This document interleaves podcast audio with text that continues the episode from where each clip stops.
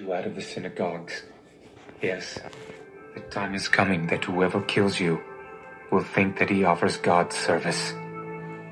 And these things they will do to you because they have not known the Father nor me. But these things I have told you, that when the time comes, you may remember that I told you of them. And these things I did not say to you at the beginning because I was with you. But now I go away to him who sent me. And none of you asks me, Where are you going? But because I have said these things to you, sorrow has filled your heart. Nevertheless, I tell you the truth. It is to your advantage that I go away. For if I do not go away, the Helper will not come to you. But if I depart, I will send him to you.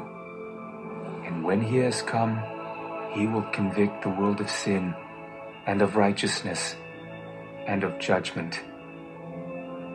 Of sin because they do not believe in me. Of righteousness because I go to my Father and you see me no more. Of judgment because the ruler of this world is judged. I still have many things to say to you, but you cannot bear them now. However, when He, the Spirit of truth, has come, He will guide you into all truth. For He will not speak on His own authority, but whatever He hears, He will speak, and He will tell you things to come. He will glorify me, for He will take of what is mine and declare it to you. All things that the Father has are mine.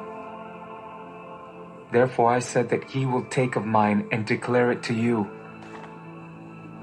A little while, and you will not see me. And again a little while, and you will see me. Because I go to the Father. Then some of his disciples said among themselves, What is this that he says to us?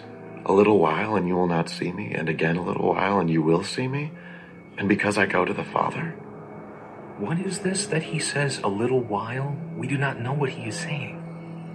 Now Jesus knew that they desired to ask him, Are you inquiring among yourselves about what I said? A little while, and you will not see me, and again a little while, and you will see me. Most assuredly I say to you, that you will weep and lament, but the world will rejoice, and you will be sorrowful, but your sorrow will be turned into joy. A woman, when she is in labor, has sorrow because her hour has come. But as soon as she has given birth to the child, she no longer remembers the anguish for joy that a human being has been born into the world. Therefore, you now have sorrow. But I will see you again, and your heart will rejoice, and your joy no one will take from you. And in that day you will ask me nothing. Most assuredly I say to you, whatever you ask the Father in my name, he will give you. Until now you have asked nothing in my name. Ask, and you will receive, that your joy may be full. These things I have spoken to you in figurative language, but the time is coming when I will no longer speak to you in figurative language, but I will tell you plainly about the Father. In that day you will ask in my name, and I do not say to you that I shall pray the Father for you, for the Father himself loves you, because you have loved me, and have believed that I came forth from God. I came forth from the Father, and have come into the world. Again, I leave the world, and go to the Father. See, now you are speaking plainly, and using no figure of speech. Now we are sure that you know all things and have no need that anyone should question you. By this we believe that you came forth from God. Do you now believe?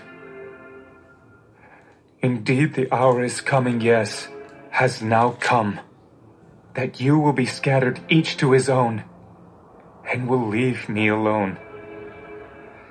And yet I am not alone, because the Father is with me. These things I have spoken to you, that in me you may have peace. In the world you will have tribulation, but be of good cheer. I have overcome the world.